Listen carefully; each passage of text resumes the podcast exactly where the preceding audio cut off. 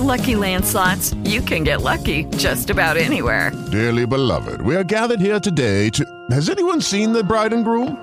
Sorry, sorry, we're here. We were getting lucky in the limo and we lost track of time.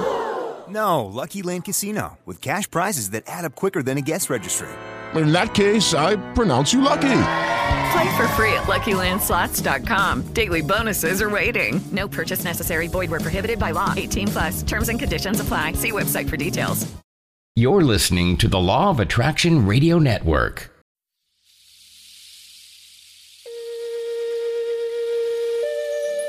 We have begun a new calendar and another 25,000 year cycle as we journey into a new realm of reality through the windows in your mind.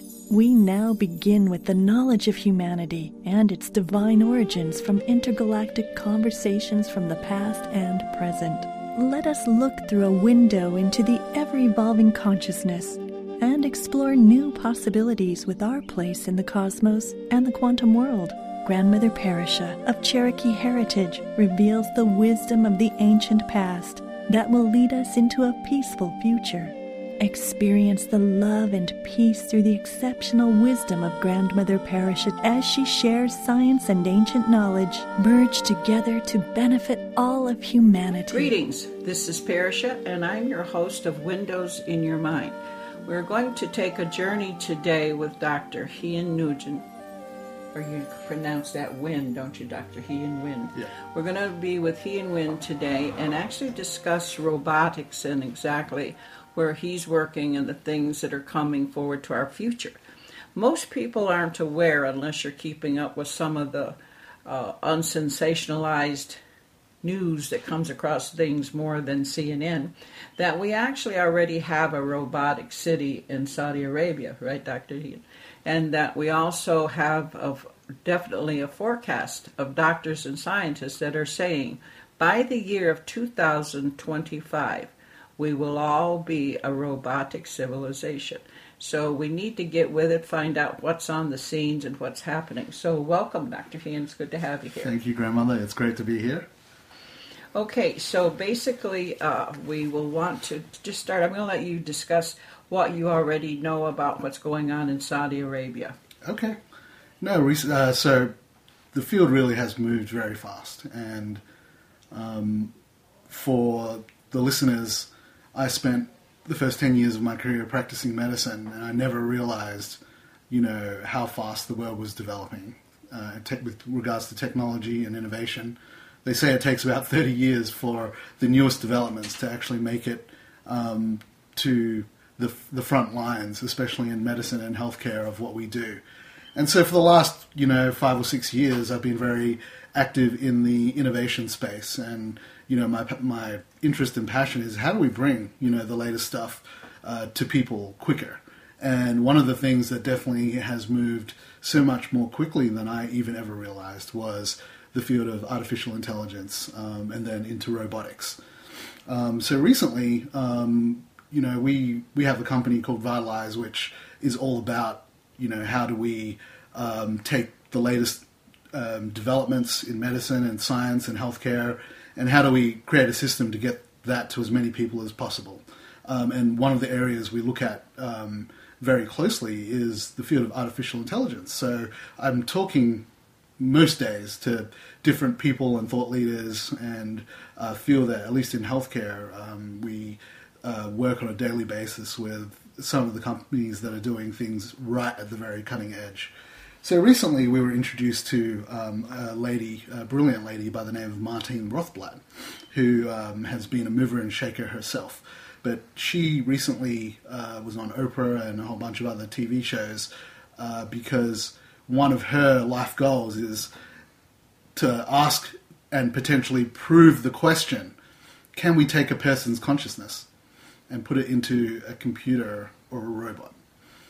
So she's behind a robot called Bina 48, which they call is the most sentient robot.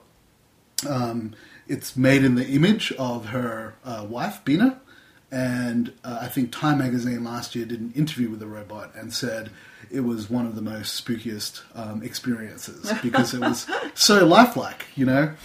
And um, before I had come into the technology space, I was not aware. I thought that artificial intelligence was, you know, was a thing in Terminator and the movies and, and whatnot. But um, every, it's almost on a daily basis now. You know, I think things are, developments are coming out, uh, things are being done, new products are, are being brought to the market that would absolutely blow your mind. And one of these things that I came across was um, Martine Rothblatt and a few other partners um, have become involved in a, uh, a, project called NEOM. That's N E O M.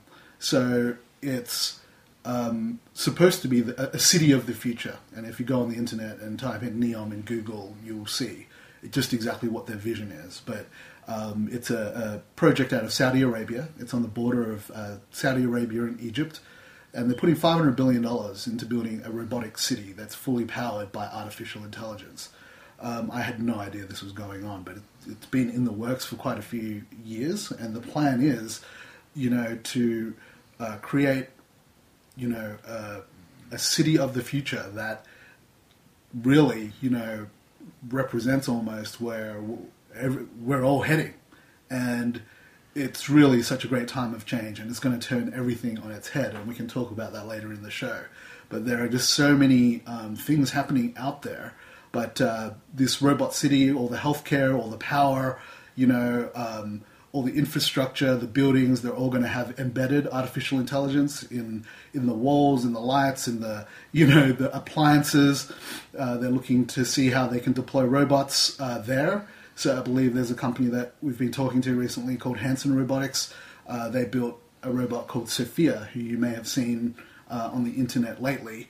Uh, she, even though that's not uh, true artificial intelligence, what they present certainly is scary. Um, recently, there was an investor conference that Sophia ran by herself. She was on the podium, and the investors all asked her questions, and she gave the appearance of really answering um, in a very uh, human way, um, making jokes and everything.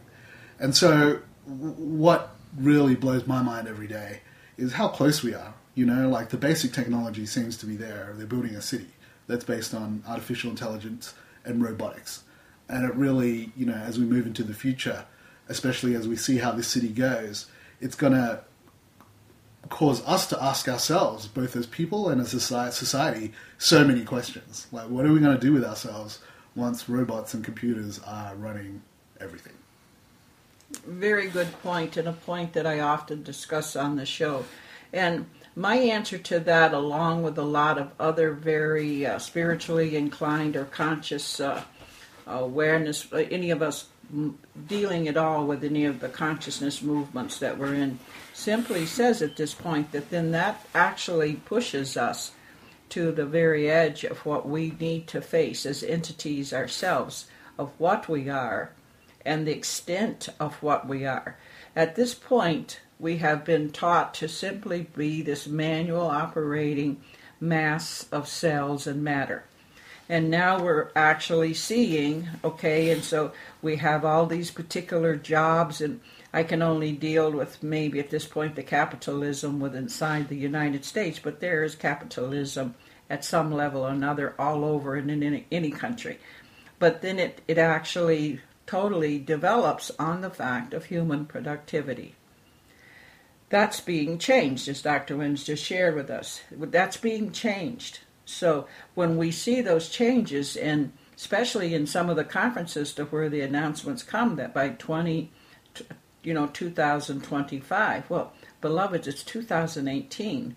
What are we talking about? Seven years? Yep. You know, and so at this point, how well prepared are our governments and our particular uh, you know, foundations of organization that rule or help or assist whatever we consider our uh, our cities, our homes, and so forth. How, how well prepared are they to see the economic change of this?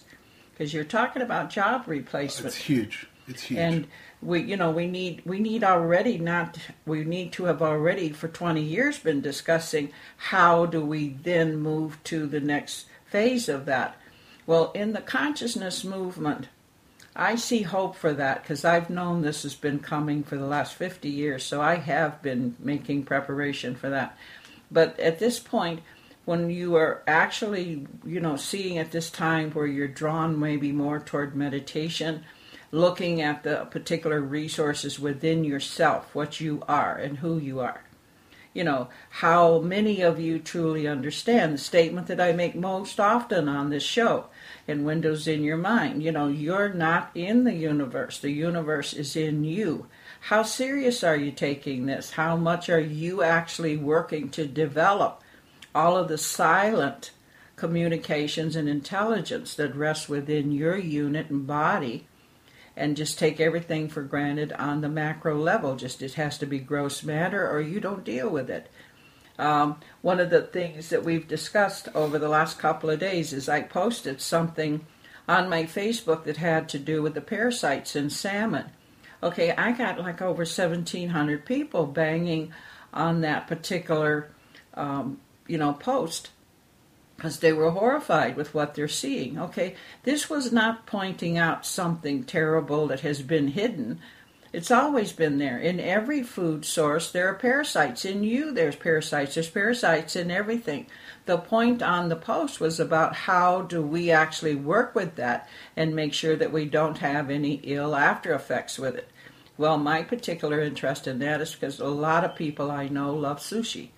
And I realized that if you were in Japan and other countries where that is a major uh, style and, and way of, you know, eating, it's done correctly. In our country and other countries, that fish is frozen, unfrozen, refrozen, unfrozen, and refrozen as demand so puts it. So then there's a lot more parasital growth on things that sometimes creates ill effects that people are totally unaware of. And unfortunately, not all of our doctors are prepared for it because these are things that they don't see on an ordinary flu based level. So then, if we're looking at the fact that very soon, within the next seven years, and, and, as Dr. Nguyen is saying, it's it's happening now. You've got Sophia. Go on, you know, go on the internet and look at this. You know, don't just sit there with your head buried in the sand. Open your mind and look around. You know, not in a way of fear or desperation, but get to know and understand. My whole base of this program and Windows in Your Mind is to help you understand who you are really and that the origins of what that is to say you're human has been far, far too long denied. And that as you step into acquainting yourself with more of what you are about and your capabilities and how you fit into this whole bigger picture. And artificial intelligence becomes very, very fearful. And I believe, as Dr. Nguyen does, that, that it's based on ignorance because people don't understand then how does it all fit in our world. And I see it as a plus because, as we were discussing earlier today, you know, there's a shortage of doctors, is the point you were making, Dr. Hien. And that at this point, in remote parts of the world, they don't have medical care like you have readily available in the cities. And in most cases, it is actually the base of their fatality rate. They can't get help, okay? But then these robots would actually be trained to go in and take care of, say, say this particular location in this particular part of the country normally has these particular conditions that become very threatening and make people very sick, that robot could be programmed to totally take care of all of that. Okay?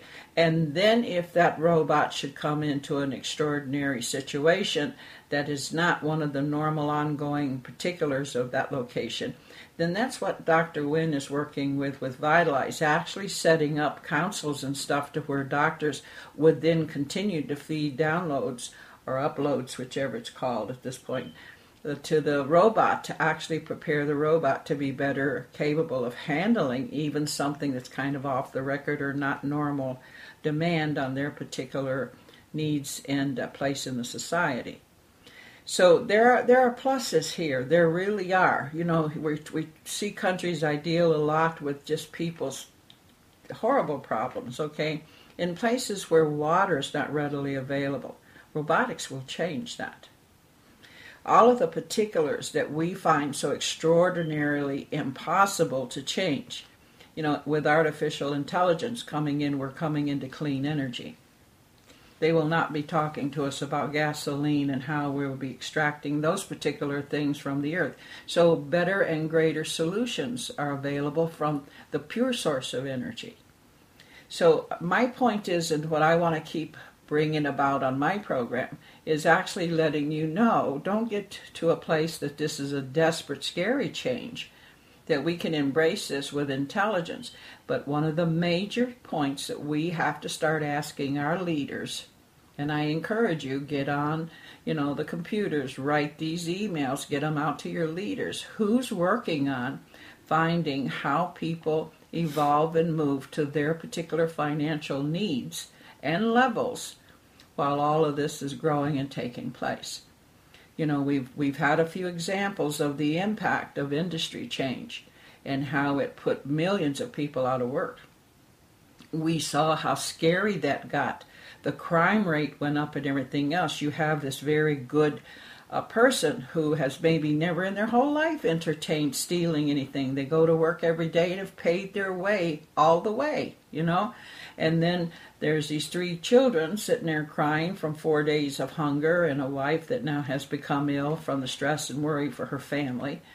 And there's this householder who has always provided that picks up a gun, goes out and finds money to bring home these things become situations from such as this. And if we're not prepared and we're not educated and we're not looking at what it's going to take, then we have to begin to realize it's going to be a cataclysmic kind of impact. But it doesn't have to be. Get on it with me. Listen to this. And like I said, start writing those letters to your, your officials and to our president, asking who's who's actually making the plan for when the robotic air actually takes place and takes over all of the levels of human productivity. Dr. Hien, you want to say more to that? Yeah, absolutely. I, I totally agree with everything you said. Um, you know, we look at it. We look at it a lot in healthcare, and um, it, it's kind of funny to me because I've turned into very much an innovator um, and an entrepreneur, which means that I try to find the best solution for a particular uh, problem. And in this case, almost on a daily basis, as I mentioned. I look at the different things that people are doing. For instance, uh, we are at the Innovation Center in uh, Scottsdale, Arizona for ASU, and that place is full of people working on artificial intelligence and robotics. And right next to us, um, the office next to us, uh, there's a young doctor there who um, has a artificial intelligence program around epilepsy. And it's because when he was younger in medical school, he um, actually got a mold infection. Mm. Um, I won't mention his name. I didn't ask his permission yet to tell his story, but it really inspired me and blew me away. Um, the doctors couldn't figure it out for two years, and it wasn't until he started fainting uh, in the OR, you know, that they you know, they had told him he had chronic fatigue and he had fibromyalgia and all these other things that doctors say when they don't know what's going on. You know, or what they do no, they can right. only work for what they know. And so eventually he actually had to sit down and map out every single pathway in the human body to try and figure out just what was going on with him, why he was fainting, had these pains, was so fatigued, um, and eventually he worked out, you know, there was black mold in his um, AC unit, Ooh. and uh, finally, you know, after two years, got himself treated. So he decided to, at that point, go into, and finally he got better, and he's, he's an amazing, inspiring uh, scientist as well as physician. And so he started a company that basically uses artificial intelligence to diagnose diseases. And so his program for epilepsy is about 95% accurate in 20 different types of uh, epilepsy. So if you ever had seizures or epilepsy, um, you know, often you might get di- misdiagnosed, and in fact, when you go for the test, which is called an EEG, um, that's only 60% accurate at mm-hmm. picking up your seizure, what type it is. Mm-hmm. And most doctors only know four different types of epilepsy when in fact there are more than 20. And so now he's got this program that actually is so much more accurate that the first time you or you bring your child to a hospital, if they're using that program, they'll know straight away what it is without needing to, you know, test this and test that and put them on a potentially dangerous medication or put them on the wrong med- put put you or your loved one on the wrong medication and uh, you know risk having a seizure like in the middle of the street or somewhere dangerous. Um, it's a great thing, but whenever he goes to a conference to present his work, um, there's always a great resistance. And the biggest thing that um, he hears from the audience of physicians and neurologists is, "Hey, this thing's going to put me out of work." Mm-hmm. Exactly. And that's really what we're speaking to here. It's happening in medicine. Uh, it's going to happen in any every industry, I believe. In fact, uh, recently, entrepreneur Mark Cuban out of Dallas, um, you know, he gave a very interesting talk, and you know, they think, you know, AI and robotics is going to create about fifteen trillion dollars worth of value, which means they're going to create that value, that much value. That's the whole. That's every dollar that's spent in the United States in a year is fifteen trillion dollars. They're going to create that again. And, but what does that mean? It means they're going to invent robots and programs that are going to replace ultimately processes and people. And so one of the things that you know people are talking about now is um, the health implications, public health implications, which leads us deeper. You know, because as we know, probably people who are on this show, you know, health is about so much more than the physical. You know, there are deep causes that are mental and spiritual and emotional and all of that. But the health implications of um, this great economic shift, um, they project you know, double or triple of the people are going to die of opioid and narcotic abuse because that's what happens when you lose your job. When you look at places like uh, D- Detroit, Michigan, when all the manufacturing went offshore. Yeah, you know, our, the, the- automotive, yeah. yeah, automotive the, companies, the, yeah. the suicides and the death by overdose, you know, it just it just skyrocketed. So I think I totally agree with all that, and it, it doesn't need to be something we're scared of, but it does confront us to ask the question of what else can we be, you know. And I think in today's world, when we're all worrying about survival, um, you know, it's a good reason not to ask that question. What else can we be? Who can we be? And I think, but I think the time's definitely, definitely coming. And I guess that's what we're here to talk about. Yeah, it, it's not coming. You It's here. know it's here. It's It's, here here. It's happening.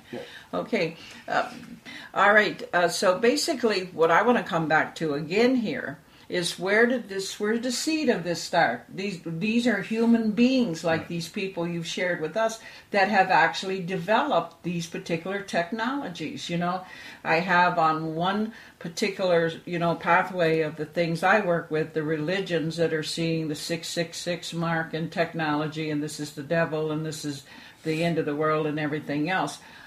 I don't go there. I'm not going to make issues of whether I'm right, wrong, or they're right, wrong. This is not about that. This is about I don't go there.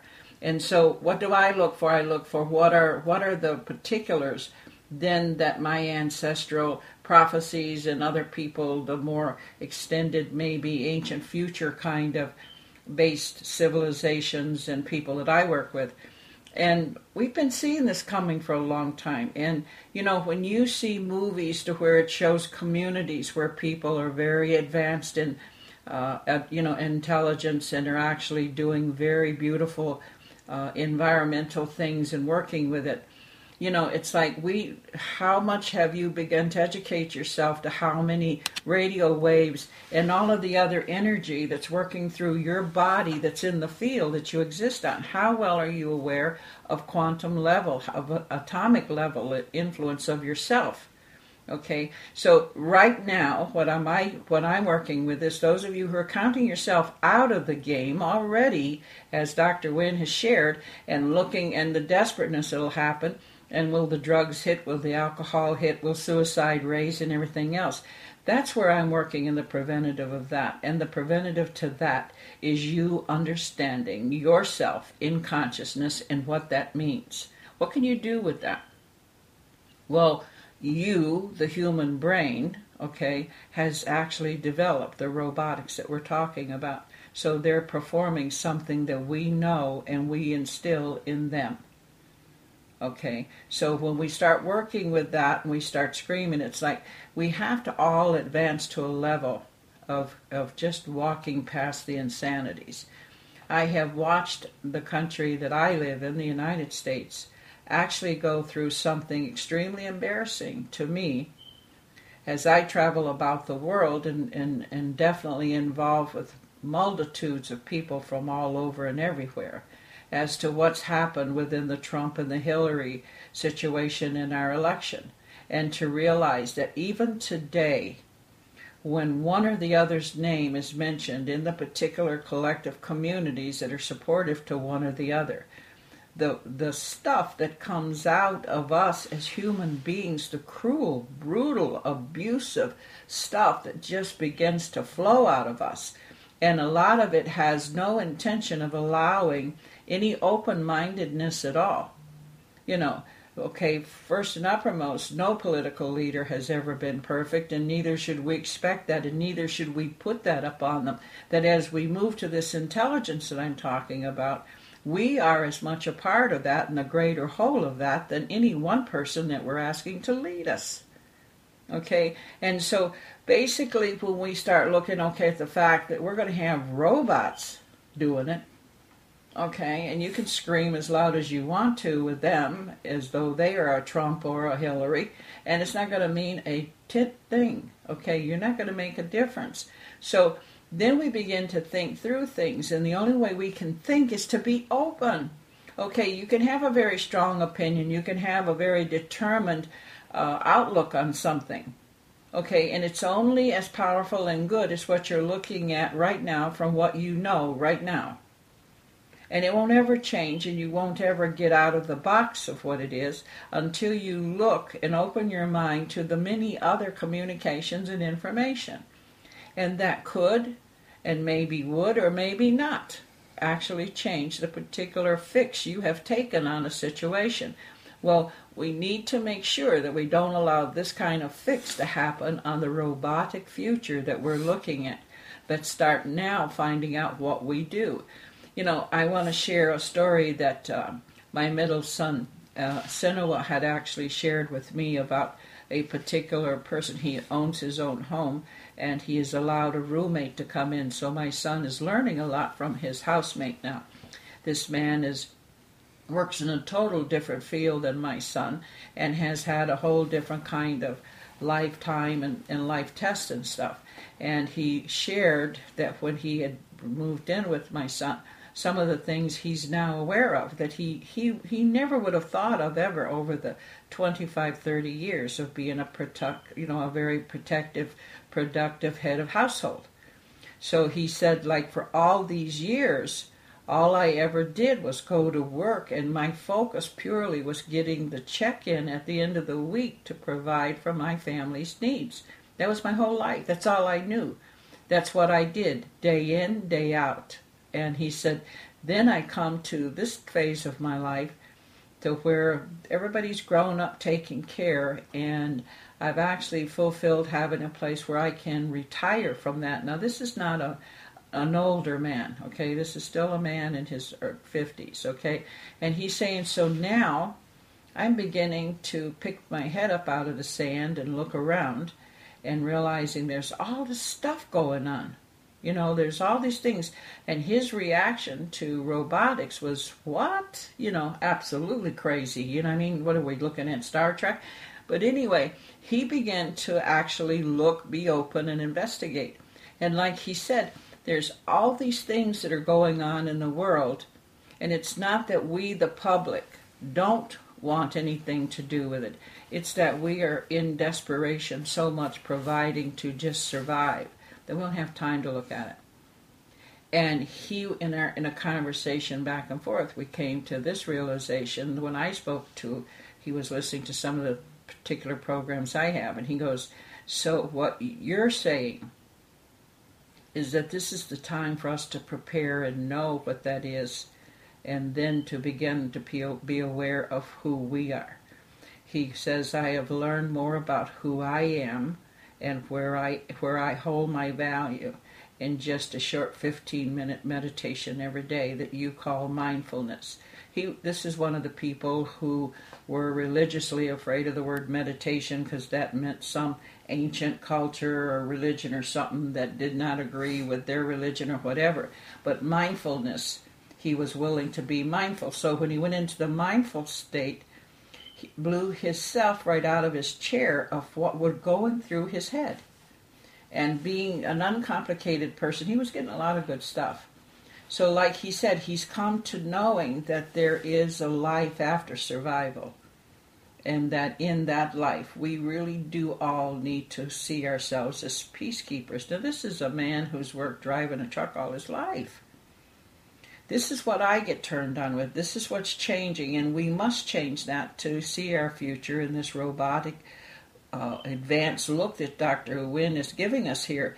We're gonna we're in that. You're in in the next seven years. You know we are in it, and in the next seven years, it's going to become more physically a part of your everyday life. What are you doing with that? You have to start looking to who you are, beloved. You have to start finding out what you actually do with your gifts and with what this body, this miracle of absolute pure intelligence is that you call body mind. So, in all the things that we're seeing, remember that the robotics were actually created by human genius that has actually learned how to take intelligence and put it into something other than us just being born into the world. Now, for religions, it creates a ton of questions, doesn't it? Are these things holy? Are these things godless? Are they of the devil? And do they have a soul? Do they have karmas? Do you know? I mean, there's a ton of stuff. I think that we can talk about that as we move along, but right now the most important thing is is you. And you discovering the great intelligence of which you are and how we're going to work with other things doing the sweat labor and the busy stuff that took you away from actually taking time to explore yourself as a divine being. Okay, so we go back to that and seeing some the like the man that you spoke of, Dr. Nguyen, that actually had to use his own case. That's not a new scenario, is it? Medicine discoveries have been made with people just in his kind of situation that that's had right. to do that to save themselves. Mm-hmm. No, that's absolutely right. Um, I mean, multiple, like the guy who discovered the uh, cure or the cause of uh, stomach ulcers. He's an Australian guy who went and uh, ate a whole bunch of bacteria just to prove to the world he won a Nobel Prize. But um, um, absolutely agree with all of that. And I think um, in the case of uh, my friend who runs the epilepsy company, um, he couldn't find solutions anywhere else. And it's so common for us in medicine, and I'm sure in many other industries. You know, we we just take the status quo as what's normal and what's possible. When you know, I'm amazed every day when I you know uh, go to work and do the things we do, I can see a very, very clear path already right now that within four or five years, uh, much of the healthcare interactions that people will have will all be driven by artificial intelligence and if not outright robots. I mean, we're working on those projects right now. I mean, in the beginning, it's just developing, you know, what we call the uh, the learning algorithms to because these computers can learn. You know, they learn by themselves. You just point them in the right direction. You teach them when they're right. You teach them when they're wrong. And because they've got so much computing power, they will just go away and think about it. And every time you teach them and they have another interaction that is a reflection of of the world that we understand, you know, they get a little bit more realistic, they get a little bit more human. And even, you know, we're about to deploy a uh, a chat agent. You know, you go online and you click click on to ask questions. I mean, uh, we're about to probably do a partnership with. Um, they've been working on this uh, healthcare artificial intelligence platform for 35 years. I didn't mm-hmm. even know AI existed before five years ago, but the company we're working with, they power all the satellites for NASA. Um, it's they've literally told me they've had you know hundreds of data scientists working on the platform for 35 years, and when they showed me the demo, it just blew my mind. Like I couldn't tell the difference between asking questions of a human and asking questions of this artificial intelligence. It's already here, and once you get that into a clinic or onto a website or on an app, and you start to talk to people, you know, on the back end, what the scientists and what the you know the business people are doing is they're teaching that robot, you know, hey, you did this right, you did this wrong, and the robot just learns. And it will get to the point where you won't be able to tell the difference, and we call that the Turing test, which is you know, what existentially, what does it even mean when you can't tell the difference between a robot and a human? But it's already here. I mean, on our platform, it's going to be here in Q3. You know, in just past June. You know, we'll be able to show you some of that stuff, and we'll be using it with real patients already. You know, in the beginning, just for coaching and for uh, you know basic customer service and things like that. But it's not a fast step from there. You know, because the hardest thing is to really bring it from that very basic decision making to behaving with all the paradox and uh, contradiction and quirkiness of a real human being. Um, so I can say it's already here, and um, for me, the great existential question for uh, doctors in healthcare, which I actually have a lot of optimism about, but you know, we're, we're all going to have to face um, our own, you know, judgments and past and what we think we were. It's going to, all of that's going to come out, and for doctors, it's going to be, you know, if I don't need to make decisions, you know, what is my real purpose? And I think there still is a purpose. I think, you know, we're going to have to confront the fact that there are many other things beyond technology that go into healing, that it's something that uh, I would argue robots will never be able to touch, you know, which is as we go deeper inside ourselves as uh, people and conscious beings and spirits, you know, we, we are going to be forced to look at those areas. So I'm actually looking forward to that, beyond the fact that we have to admit these algorithms right now, I mean, they're already out diagnosing doctors. And when it when all the data gets together and it gets to the point where, hey, a robot's going to be safer, cheaper, and better for the patient, I mean, I think doctors will have no choice. Yeah. And, and Dr. Hien has also been very involved in his whole life. I've known Hien for many, many, many years now. He's actually he meditates. He's actually been very successful in obtaining very advanced levels of mind and concentration as well. And therefore, I see him as a genius. You, you hear what he's talking about. He's right on top of all of this. And definitely a very deep spiritual person.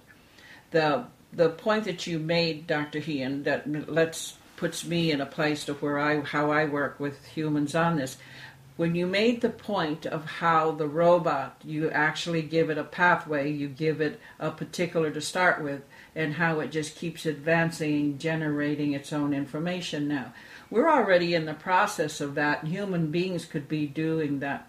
You, there is nothing you can't ask Google. Right. You know what I'm saying? Right. And if human beings expect to have a place where they truly understand the ability of the robotics, then you have to go back to all the consciousness training and all the information that's been out here for over 50 years. I started teaching quantum over 50 years ago, okay? Today it's become a buzzword. Everybody's doing it. But it, it needs to be more than that. It needs you to be understanding that the more information you put in, the actual more activation you have of your neural net possibilities. When I talk about a neural net, I'm saying there's as many neurons in your head as there are stars in the sky. Ever walk out on a starry night and look up? Okay, there's trillions. Okay, so this robot is obedient. It goes forth and continues to gather the data, doesn't argue with it, nor analyze it, nor make it fit in your particular box of persuasion. It simply just collects the information. Then puts it into whatever level it needs to be to make it a match or to make it work. Okay, your mind has that possibility. Hear what I'm saying? Possibility. Because it only becomes possible with you actually taking control and actually holding it into wherever, whatever direction you want to take it. So the robots are going to teach us as humans to be more disciplined and to show our intelligence greater. Because you cannot just ignore all of this or say, I'm not interested in this. And I find a lot of very beautiful people sometimes when I'm teaching, especially if I'm teaching on an elder's level, coming as a spiritual elder, they say I wasn't prepared for all of the science and the head stuff. Okay, the heart has more neurons than the brain, so there's no way you can talk about the heart without talking about the thought process and the consciousness that makes us equivalent to whatever level of intelligence you can hold. Anything those robots can do we are a thousand percent capable of, but are we doing it? And that's what's taken the advance to what we're going. So, in order to keep our own place in the universe with all this, is we have to begin to know that consciousness is the key, and that what we learn of our abilities as a human, and how much more, as Dr. Hien has made the point, the robot will never be as we are as humans There will always be something of the human element of what we are that the robot cannot have as possible in the programming, but comes so close it could scare the daylights out of us, okay? That it can reason and, and rationally come to decisions that you're not coming to because you won't get out of your box. You won't go beyond what you want to believe. Well, we really have to begin to look at that now, okay? And not, like I said, not seeing this as a threat. This is an awakening, and we've got these seven years. Okay, get into mindful groups, get into groups and maybe organizations that you want to support that are, have never been of interest to you. You are the key, you are the solution of how you work through this time. You're not a victim and nothing is being put upon you that truly, truly you don't understand. So then we move forward. We have to move to the places to where we begin to discover what it is that you, you who you constantly hear me say here every week, you count, you matter, you make a difference. Okay, you're going to have to get in touch of that with yourself. You have to do that through knowing what are the processes. Just as that robot will have a process and a pathway to actually accumulate the totality of what it needs. You have that, but you're going to have to do the practice to get it. Okay, so it's actually applying yourself to that and helping you pass this time till we come to that ultimate doorway of purely a robotic world that you're going to have to find out what you are, your capabilities, and the divine origins of what you are created of. An intelligence that does not have a computer. Even a computer the size of this planet would never be able to totally perform what your brain's capabilities are. But what are you doing with them? And how are they being used? Well, now the challenge is on. You're going to have to be counted. You're going to have to come forward. You're going to have to put yourself into information in and intelligence out so that you're actually broadcasting a greater intelligence. Garbage in, garbage out. So as long as you're just listening to all of the critical negative stuff in this world, that's what you contribute to. And believe me, when this artificial intelligence comes along, and it's being programmed to advance us to the greater heights of intelligence, you're going to be its target. So I know everybody sees it's afraid they're going to be this mad scientist that then takes all these robots and turns them against us and makes some horrible thing. Well, there's always that element of evil or craziness or whatever. Okay, but I can tell you that what I know of the community that is developing in this they're looking to better life. They are looking to definitely lift life to a, a, level of potential that you could only see in a movie or dream about. So let's us get with it. Let's us get to our processes and our studies and our practices to be totally ready for the impact of that reflective realization called artificial intelligence. Now, Dr. Hien, you had actually you've done a lot of meditation and stuff in your life. You want to share a little of that with my listeners as to sure. how you've progressed through that? For sure. So uh, it's now it's a long story. It's been quite a while, but um, my parents. Um, so I'm Vietnamese by ethnicity. Uh, my parents. Uh, my dad's a doctor. My mom uh, is a pharmacist and they grew up in Vietnam around the uh, around about the time of the Vietnam War. So when um, and they were in the South. So when the war ended in 1975, everything was terrible there, and they were persecuted because they were educated, and so they were part of the uh, Vietnamese uh, boat people uh, refugee. Um, uh, waves that, that left Vietnam in the 70s, and eventually they were accepted um, as uh, refugee status into Australia. And we had many wonderful Australian people help us. My dad ended up going through medical school again and uh, eventually became a doctor after uh, quite a few hard years. And so I grew up there very in the culture, uh, a very secular culture, if you will. They were, you know, intellectual type people who um, had never really had the presence of any, uh, you know, uh, spiritual or religious kind of uh, practice in their lives. And so I grew up just not having any of that either. And uh, as it goes, and after uh, many years later now, I kind of uh, have now come to understand why. But one day when I was 21, I just woke up and I just said, I don't even know, I can't even explain it. It's not explainable. But I just realized I needed to, I knew there was something more than what I was being taught at medical school, what science was telling me. Um, and I started on a journey. And um, the first part of that journey was down a path called Kriya Yoga. So I read a book called Autobi- Autobiography of a Yogi, uh, written by a Swami uh, by the name of Paramahansa Yogananda. I'm sure a lot of people have read that book.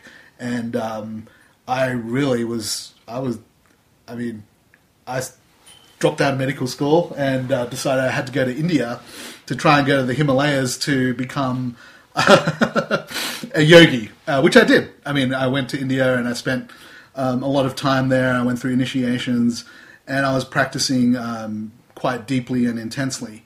And I really, you know, those days have, went on to define um, the rest of my life, and they still do today, in the sense that, you know, I came to uh, awareness of so many other uh, parts and dimensions that the world is not, you know, this uh, one by one, step by step process.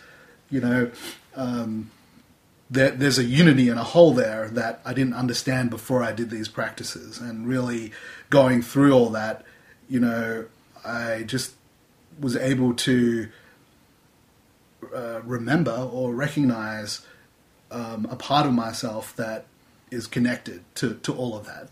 So then after that, um, about a year it was, um, and I eventually went back to medical school. But since then, you know, I then pursued uh, Buddhist Buddhist path, and uh, then uh, met you, and that the the path I'm followed for the last ten or fifteen years um, has really been about you know me finding you know how does all of that that I learned in you know the early stages of meditation how how does that manifest in in life? And I think it's everything we're seeing today.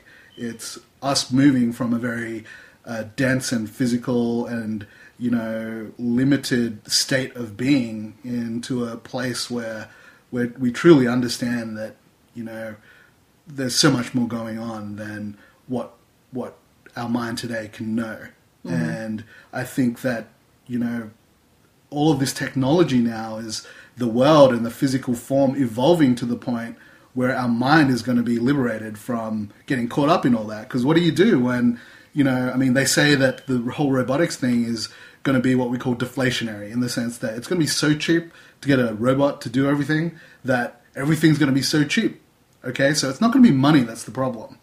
It's going to be ourselves and what do we do? And I think, you know, the one thing I would say that I don't know when robotics and AI will ever get there, but um, I ended up applying a lot of what I learned in my meditation uh, in the field of energy medicine. So I was privileged after practicing for a number of years to come to America, and I was able to work and study with some of the leading uh, voices in uh, holistic medicine and energy medicine, mind body medicine. And uh, one of the areas that fascinated me was vibrational medicine. And uh, there's a, a, a professor emeritus out of Stanford by the name of Bill Tiller. He's done a lot of the uh, really amazing experiments showing that you know, you can do whatever you want in the physical world. That's one level. But, you know, outside of all that, you know, there is the level of intention, you know, which is um, the field that we put out, that, you know, we create as, as creators. And that is sort of, that's deeper than whatever we think robotics or AI can do.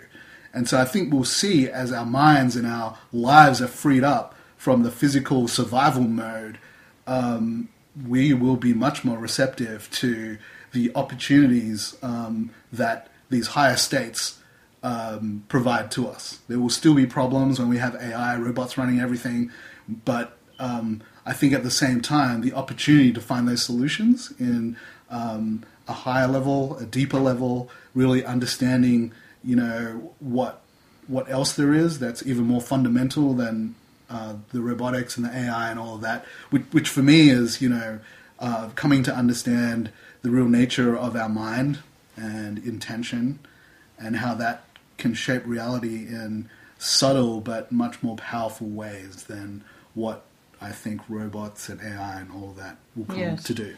And basically, too, Dr. Nguyen, I would like you to share with us. I know when I met you and we started to work together, you were purely going by the book. I mean, I remember talking to you about trying some of the particular techniques of healing, and you were mortified that they would see you as a quack and fire you and everything. Right. Yet now you have actually walked away from that part of the world. You have not. You're not practicing your MD as that way. You're doing it on this higher level, which would really be invention and science, right? Right. So you're working with that. But at this point, do you really truly believe, as much as you're seeing now, you're no longer in that box called MD? Do you truly believe that our doctors are being educated and equipped to handle true healing? I mean, in a nutshell, absolutely not. I mean, what I learned, I mean, the reason I uh, started to move away from conventional medicine was, I mean, it, it all is pretty straightforward after a while. You know, you've got a few drugs that you choose from. You know, you, you, you know, someone comes in with appendicitis. Yeah, you've got to make some decisions, but you know what you're supposed to do. And the results of those things, for me, never lived up to what is healing, right? Because healing for me um, is always a shift to another level. And whatever we seem to do in medicine today, whether it's a pill, an, an operation, you know, counseling or whatever, it can help, but I'll I'll take counseling out of that. But the medicine and the surgery and the procedures, I mean, it can save your life, but more often than not, there are so many other factors that are involved uh, before you before the result is what you could truly call healing. And that's why I started to move away because I noticed that the relationship, the interactions I had with patients, um, caused a much greater uh, phenomena that I would call healing than the pill I gave them, or you know the procedure that I did. Sure, sometimes you know if they had a cardiac arrest or they were in sepsis or whatever, and you know you did procedures, yes, that would save their life. But still, you know, I I was just tantalized by you know the sense the feeling I had that what really was healing and what really changed things on a deep level was, you know, how did I go into these people's or work with these people and these patients? You know, there was a way, I guess, you know, that you could really change how they were experiencing their disease and help them to see things in a different way. And that whole uh, whatever happened there was for me that that would be what I would call much closer to healing than whatever medication we prescribe. And so that's when I started to venture into the field of mind body medicine. And today, you know, I've learned that, I mean, firstly, the mind. We're not talking about the spirit yet, which is even more fundamental. But the mind is so powerful, and that's when, you know, I went to Harvard Medical School. I trained um, at the Mind Body uh, Mind Body Medicine Institute. You know, I saw that you could reverse uh, all kinds of diseases. You know, and you didn't need advanced surgery or pills, but you did need to understand that mind-body connection. Um, I had the opportunity to study under a guy called uh, Professor Ted Kaptchuk. He's the only guy at uh, Harvard Medical without a PhD or an MD from a top university. He's an Oriental medicine doctor, but he's the top placebo medicine expert in the world. And um, the experiments that he did, I mean, you know, fake surgery, fake pills, um, and they all had a positive effect, and people got better, you know. And that's when I started to uh, venture into that. And after a point, I realized that everything we learn in medicine in medical school today, it's like 20 or 30 or even 50 years behind, and you can find that fact in textbooks. Yeah. I mean, medicine admits that. Yeah. And And doctors are desperate. They're looking so hard for those answers.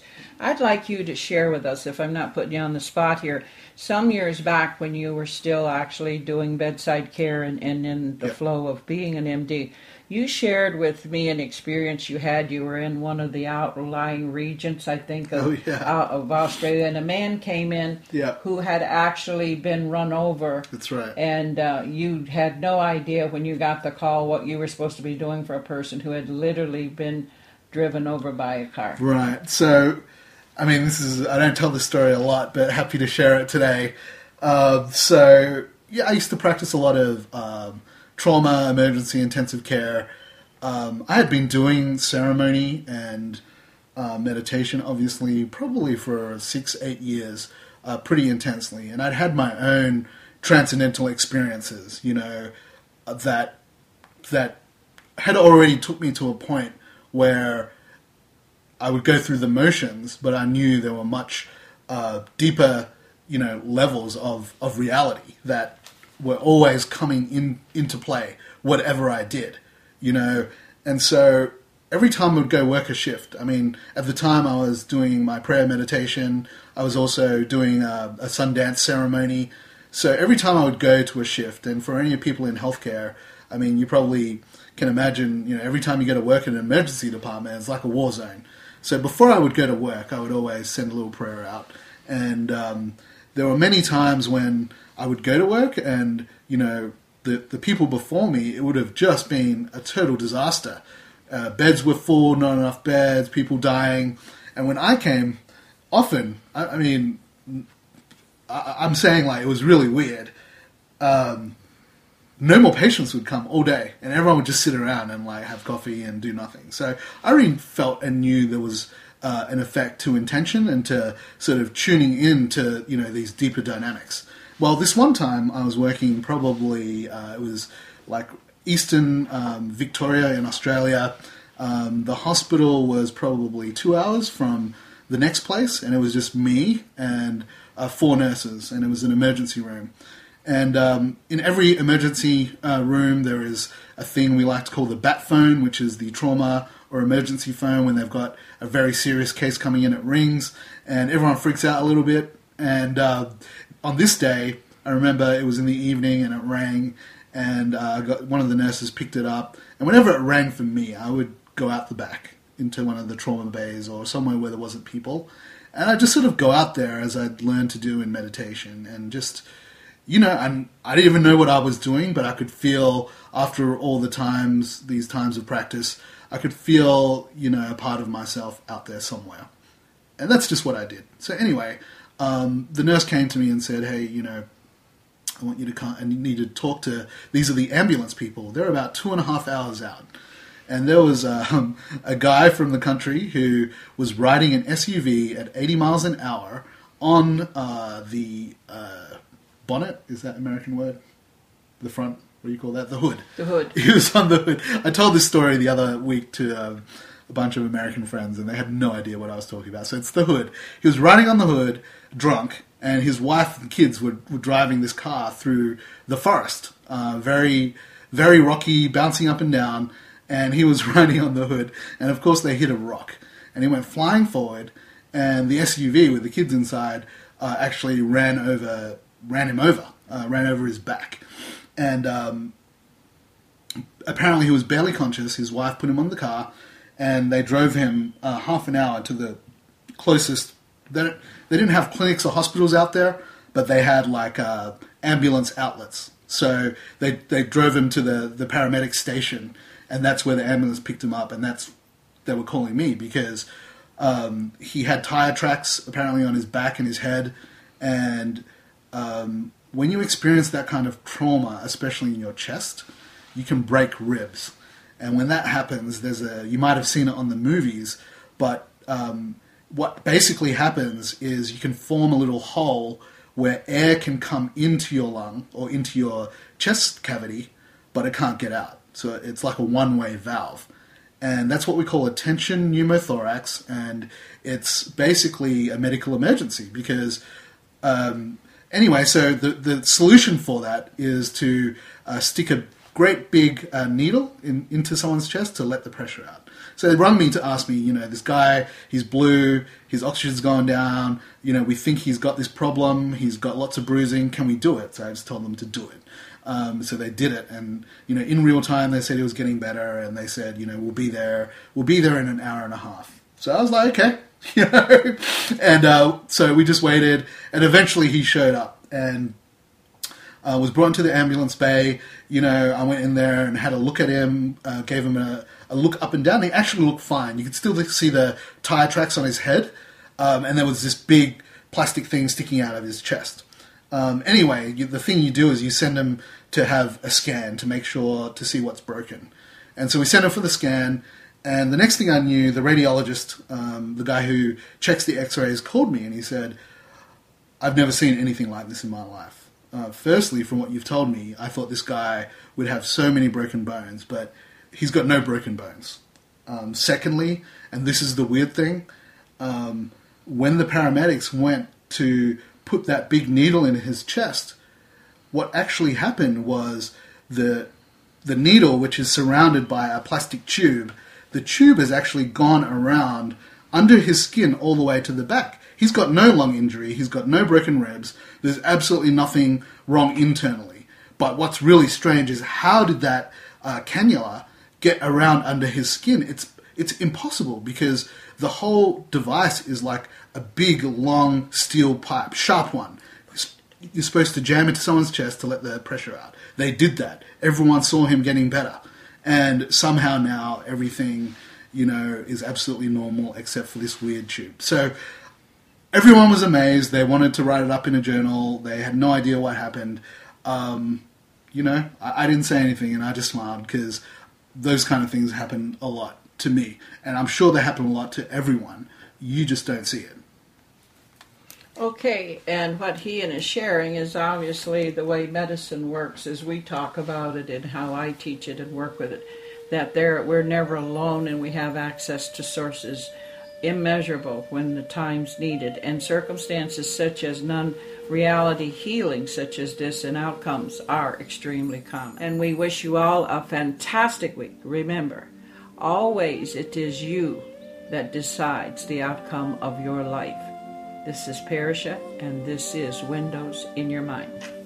Thank you for listening to Grandmother Parisha on your journey to the windows in your mind. For further information or to contact Grandmother, please visit parishas-world.com, P A R I S H A S world.com. Judy was boring. Hello. Then Judy discovered chumbacasino.com. It's my little escape. Now Judy's the life of the party. Oh, baby, Mama's bringing home the bacon. Whoa. Take it easy, Judy.